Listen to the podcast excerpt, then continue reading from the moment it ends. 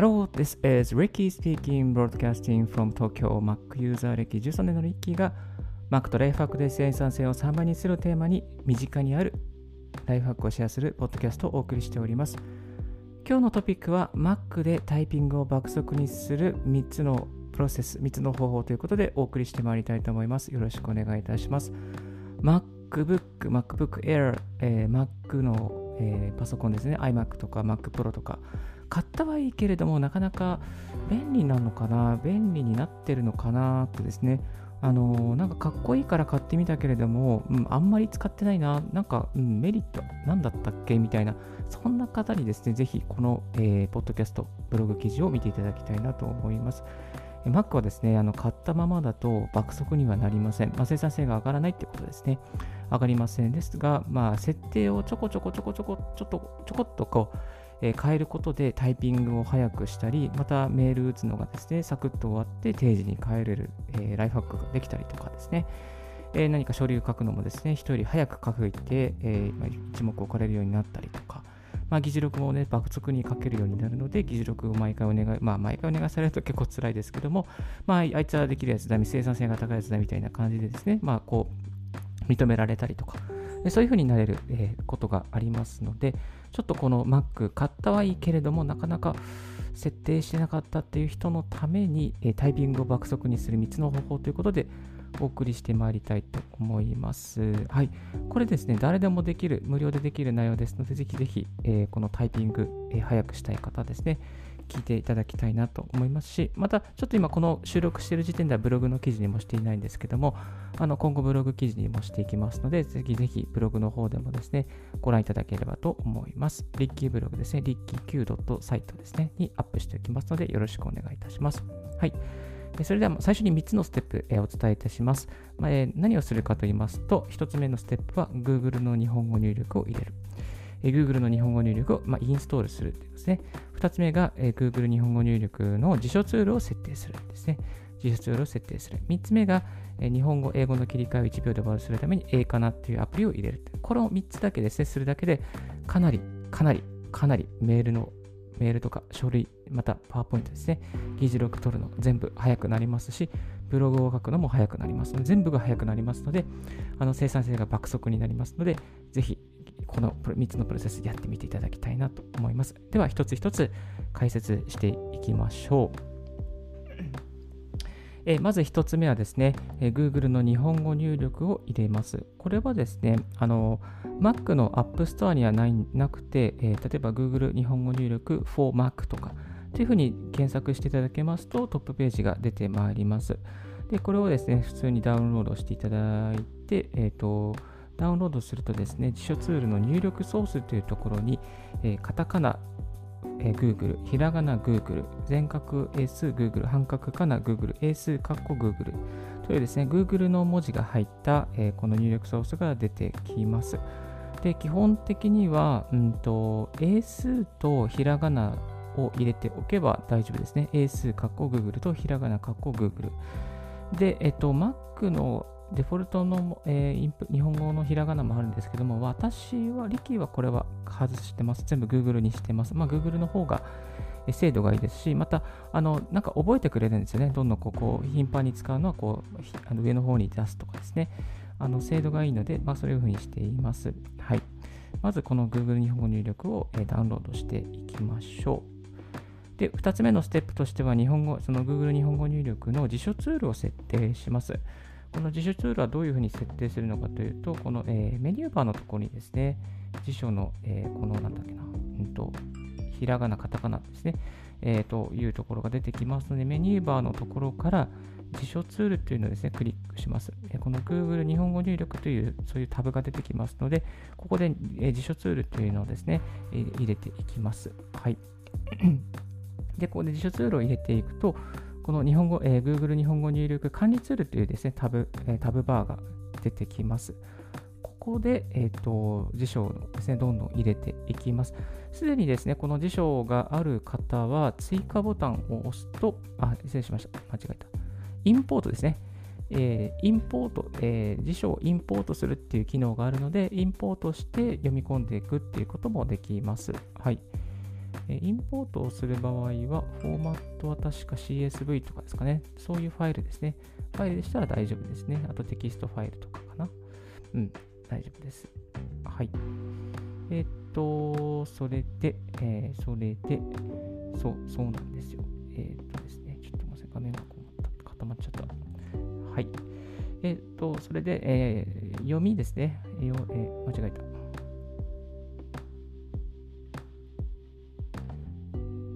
そう。で、Google 日本語入力ですね、表示しまして、まず、えー、この単語帳が出てくるんですね。単語帳が出てくるんですけども、読みと単語と、えー、品名、品詞か、品詞というですね、一覧がバーっと出てきます。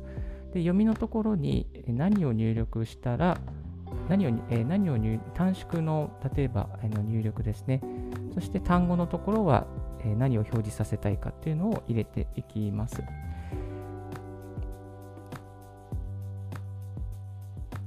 ここでですね、やっぱりこう、メールとか、例えばこう定型句、まあ、よく頻繁に使うものは、この辞書ツールの中に入れておくとおす、えー、便利になりますね。あとはテンプレ的なものも、うんと入れておくと便利でしょう。ちょっと詳しく解説していきますね。例えば、えー、私の場合は、いって入れるといつも大変お世話になっておりますとか、すごい丁寧ですね。いつも大変お世話になっておりますみたいな。いや、こんなに丁寧じゃなくて、いつもお世話になりますとかね。なんか、まあ一応、まあ、新卒の新入社員の時に読んだビジネス書の中に、大変お世話になっておりますと入れるといいですよみたいな、そんな ことが書いてあったので、それからずっと使ってます。でも、えー、ちょっと前までですね、いつも大変、いつもタイピンタイピングしまして、いつも大変お世話になっておりますとかね、えー、めんどくさいですよね。これ毎回入力したら、メールの時に。で、その次は、よですね。よろしくお願いいたしますとか、まあ、よろしく、よ、私、よを入れると、よろしくお願い申し上げますが、表示されるようになっておりますね。あと、あ、ありがとうございます。なんか、よく言うじゃないですか。ありがとうございますとか。えー、ですね。チェックしていただいて、ありがとうございますとか。で、5って入れると、ご確認をお願い申し上げますとか。結構、なんか丁寧ですね。申し上げます系が多くて。えー、5、5ですね。ご確認お願い申し上げます。で、あとは、まあ、新入、えー、新年度、新年になった時には、明けって入れると、明けましておめでとうございますかね。もうなんか、明けましておめでとうございます。全部入れるのほんとめんどくさいので、明けって言ったら、明けましておめでとうございますにしてます。あと、ほ、ほですね。出ました。ほ。本年もよろしくお願い申し上げます。ほ。ほですよ、ほ。まあ、この明けとほは、えー、1月1日から4日から8、8日ぐらいまでしか使わないですけどね、明けと方、めちゃめちゃ使ってます。でももう入力するのがめんどくさいので、明けと方入れました。はい。あとはですね、えっ、ー、と、これは入れといた方がいいでしょう。アドレスですね。例えば私の場合はアドレスってひらがなで入力すると自分のメールアドレスですね。メールアドレスが表示されるようになっております。えっ、ー、と、例えばアドレス、仕事用とプライベート用で分けたい場合は、アドレス仕事とか入れると、仕事用のアドレスが出るとか、アドレス、え使用とか言うとね、自分の、自分の、こう、自分の個人のメールアドレスが Gmail とか Yahoo とか、そういうのが出る、するっていうふうにすると便利ですね。はい。あとはブログでよく使うのが私、矢印使うんですよ。だから矢印もやって入れたら矢印が表示されるようになりました。うん。あとはですね、やっぱりこう子供の名前とか、まあこう、人の名前でなかなか変換が難しいの。例えば子供の名前ってやっぱよく頻繁に使うと思うんですよね。で変換めんどくさいから、まあ、えー、子供の名前を入れておくといいでしょう。うん。で、あとは、あの、お断りの定型句ですね。いや、この度何々で申し訳ありません。なんとかなんとかで、みたいなね。ちょっとなんとかなんとかでとかね、そういうなんかこう、テンプレ的なものも、まあ、この度とかね、入れとけば、こう、この度とバーってこう出るとかね。なんかそうご縁がなかったことでとかね、なんかこう、毎回ご縁がなかったことでとかね、あの書いてるのめ、あのちょっと時間の無駄なので、まあ、そういう風にするといいと思います。またストレスもね、自分の中で減っていきますから、うん、あのそうした方がいいでしょう。なんか、うんまあ、私はこの、そういうテンプレは使っあの、なんですかね、あの仕事上、そういうことはしないので、えー、ご縁はないんですけども、多分そういう人事とか、なんかそういうところに携わってる方はやっぱね、なんかこう入れなきゃいけないってなると思うんで、まあ、こう入れておくと便利だと思います。はい。そしてもう一つ最後おすすめなのが日本語、英語の切り替えを1秒で終わらせるそういうハックがあります。これはですね、もう本当良かったです。いや、買ってっていうか無料だったんですけど、この英かなっていうアプリがあるんですよ。英語の絵にひらがなのかだって英かなっていうアプリがありまして、えっと、多分はサイトに行かないとインストールできないのかな。えっと、サイトに、このサイトリンク貼っておきます。サイトに行くと、えっと、この、えー、GitHub、えー、かな？View Project on GitHub っていうのがあって、あとは A かダウンロード A かな？バージョン2.2.3ですね。MacOS Sierra とか MacOS L Captain。Mac で、まあ、いわゆる Mac で起動する、えー、アプリになっております。はい。最新の更新が2017年かな？だけど、あの、これあってよかった。何が良かったっていうと、このワンクリックで英語と日本を切り替えできるんですよ。ワンクリックで。ワンクリックで。これね、ワンクリック、今まではできたとしても2クリックだったのが、ワンクリックでできるのは本当嬉しいです。本当早くなりました、タイピング。今まではコマンドとスペース、もうスペースを押さなきゃいけないのが結構もうババーンって感じで、大変だ、大変ってわけじゃないけど、なんかね、こう、あ、ここを押すのめんどくさいなって思ってたんですが、今はですね、この A カナを入れたことによって、えー、コマンド、左コマンドを押すと英語になると。右のコマンドを押すと、えー、金文字金文字になるとですね、もう簡単に切り替わることができますので、まあ、日本語、英語でこう文章を書いているときとか、もう本当パパパパって書けるようになりましたね。あのワンクリックでできるのは本当体感的にも、なんか精神的にも非常に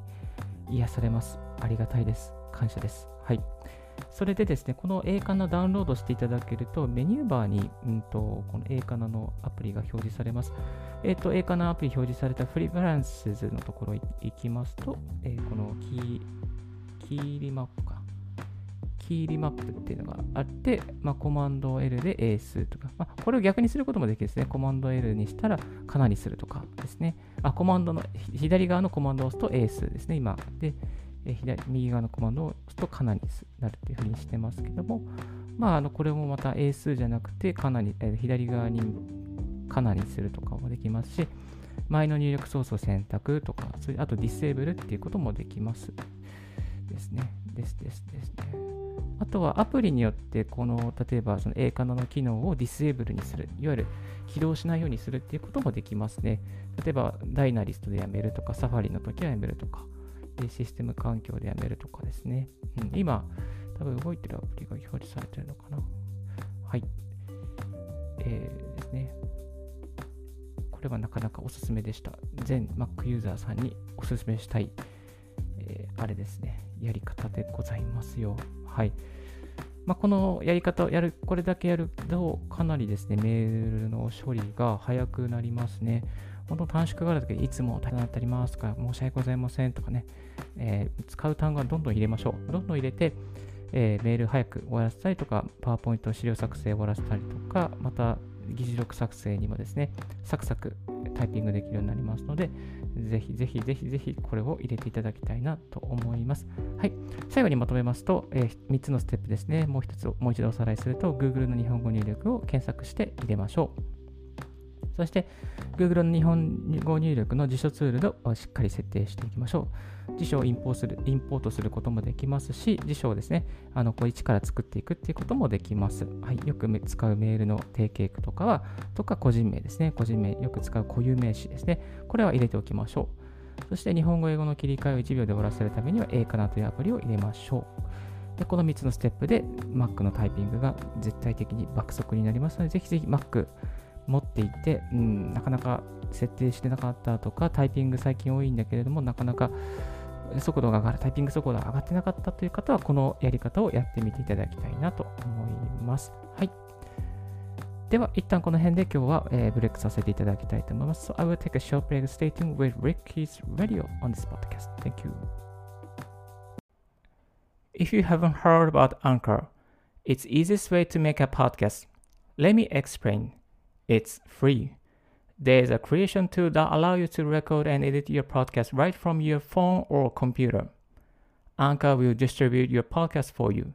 so it can be heard on Spotify, Apple Podcasts, Google Podcasts, and more. You can make money from your podcast with no minimum listenership. It's everything you need to make a podcast. It's one place. Download Anchor app or go to Anchor FM to get it started. Thank you very much for listening Ricky's Life Hack Radio 今日もいつもライフハックラジオをお聴きいただきましてありがとうございます。えー、今日は Mac でのタイピングを爆速にする3つの方法ということでお送りさせていただきましたが、ここからはちょっと雑談パートでまったりと過ごしていきたいなと思います。いやー、昨日ですね、なんかあの、ま、なんだっけ、スタンド FM のこのユーザーフォロワー数がやっと104になりましたね。やっとかいみたいな。なんか昨日の夜にいっぱい通知が来てまして、なんかね、ポンポンポンポン鳴ってるなと思ったら、一気に一気にですね、7人ぐらいだったかな。7人ぐらいにフォローされたんですよね。こんなことってあるのかなと思ったんですけど、なんか誰かが紹介してくれたかぐらいしかわからないんですけども、7人ぐらいですね、紹介なんかされました。あ、今も朝もちょっとこう、フォロワーが、フォローしてくれる方が増えたんですけど、今、やっとフォロワー、やっとフォロワー104人。やっとですよ、やっと。えー、と、全然やってないですね、スタイフ。スタイフ皆さんやってますか？結構ライブやってる方多いですけど、私は最初は朝のこのラジオをね、あの、ライブでやってたんですけど、なんか、コメント来ると、コメントに対応しなきゃいけなくて、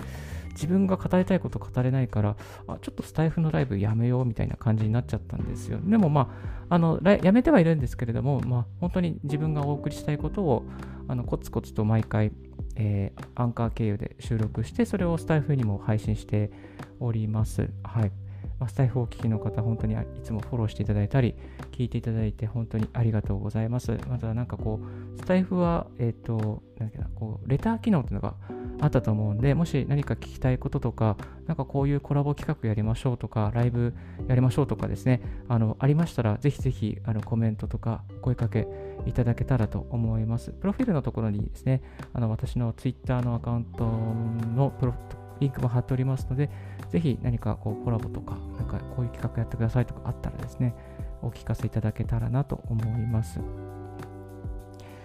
あと、Mac ですね、やっぱりこう、なんかタイピングしていて、よくある質問は、安く買うならどうすればいいんですかとかね、中古はいいんですかとかね、あるんですけども、やっぱ中古はやめた方がいいですね。なんかね、中古、たまに外れがあるんですよ。これ外れ引いちゃうとね、なんかね、ちょっと微妙なんでね、やっぱ新品で買った方が、まあ、あの1年以内でしたら修理してくれますし、やっぱり新品の方がいいですね。これね。で、新品、まあ、タイミ、買うタイミングとしては、うんと、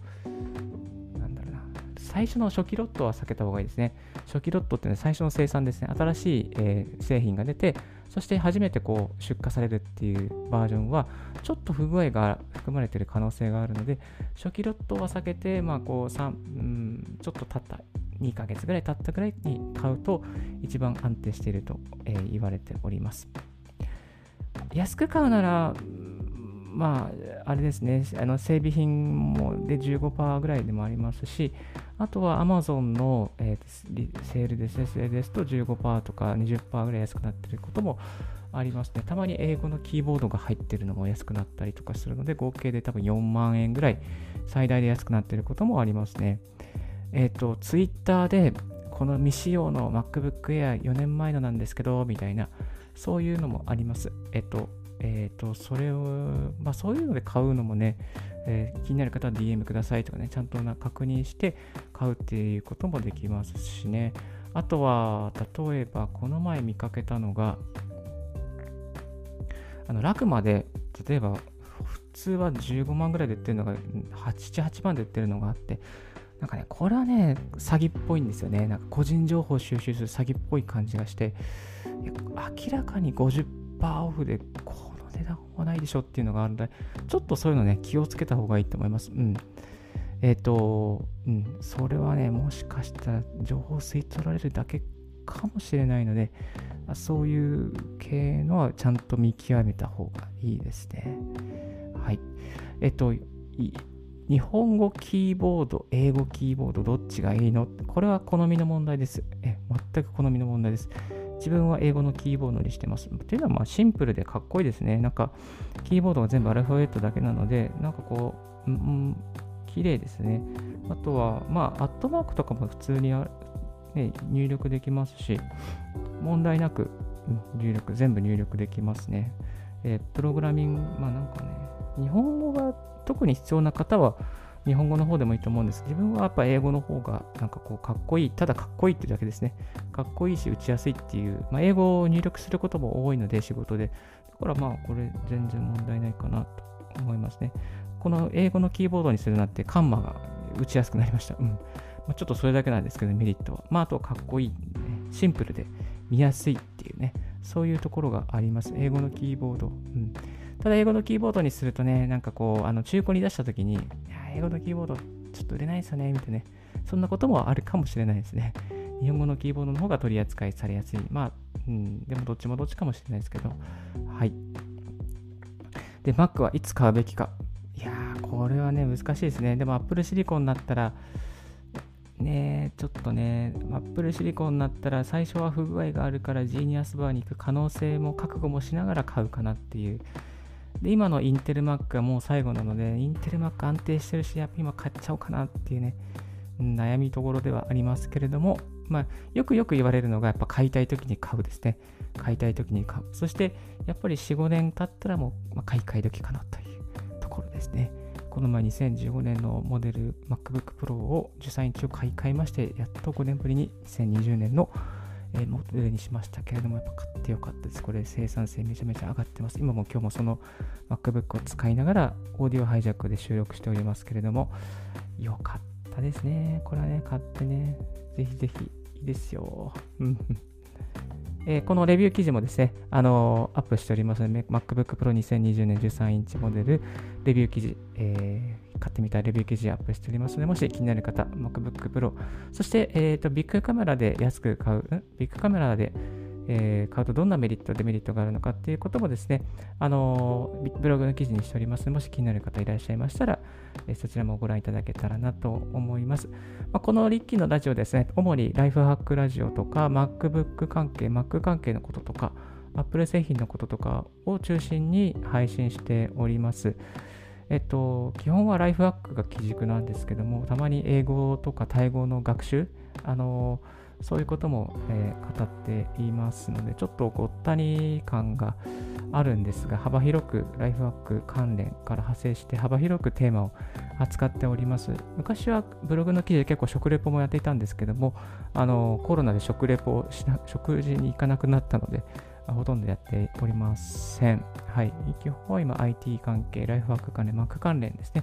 を基軸にやっております。はい。今度ですね、あの、ちょっとこう、とあるブロガーの方と、リモートで、ね、このポッドキャスト収録をして配信していく企画を考えております。あとは、オーディオ、はい、うんと、それ Discord ですね。 Discord でつないで、えー、やろうかなと思ってます。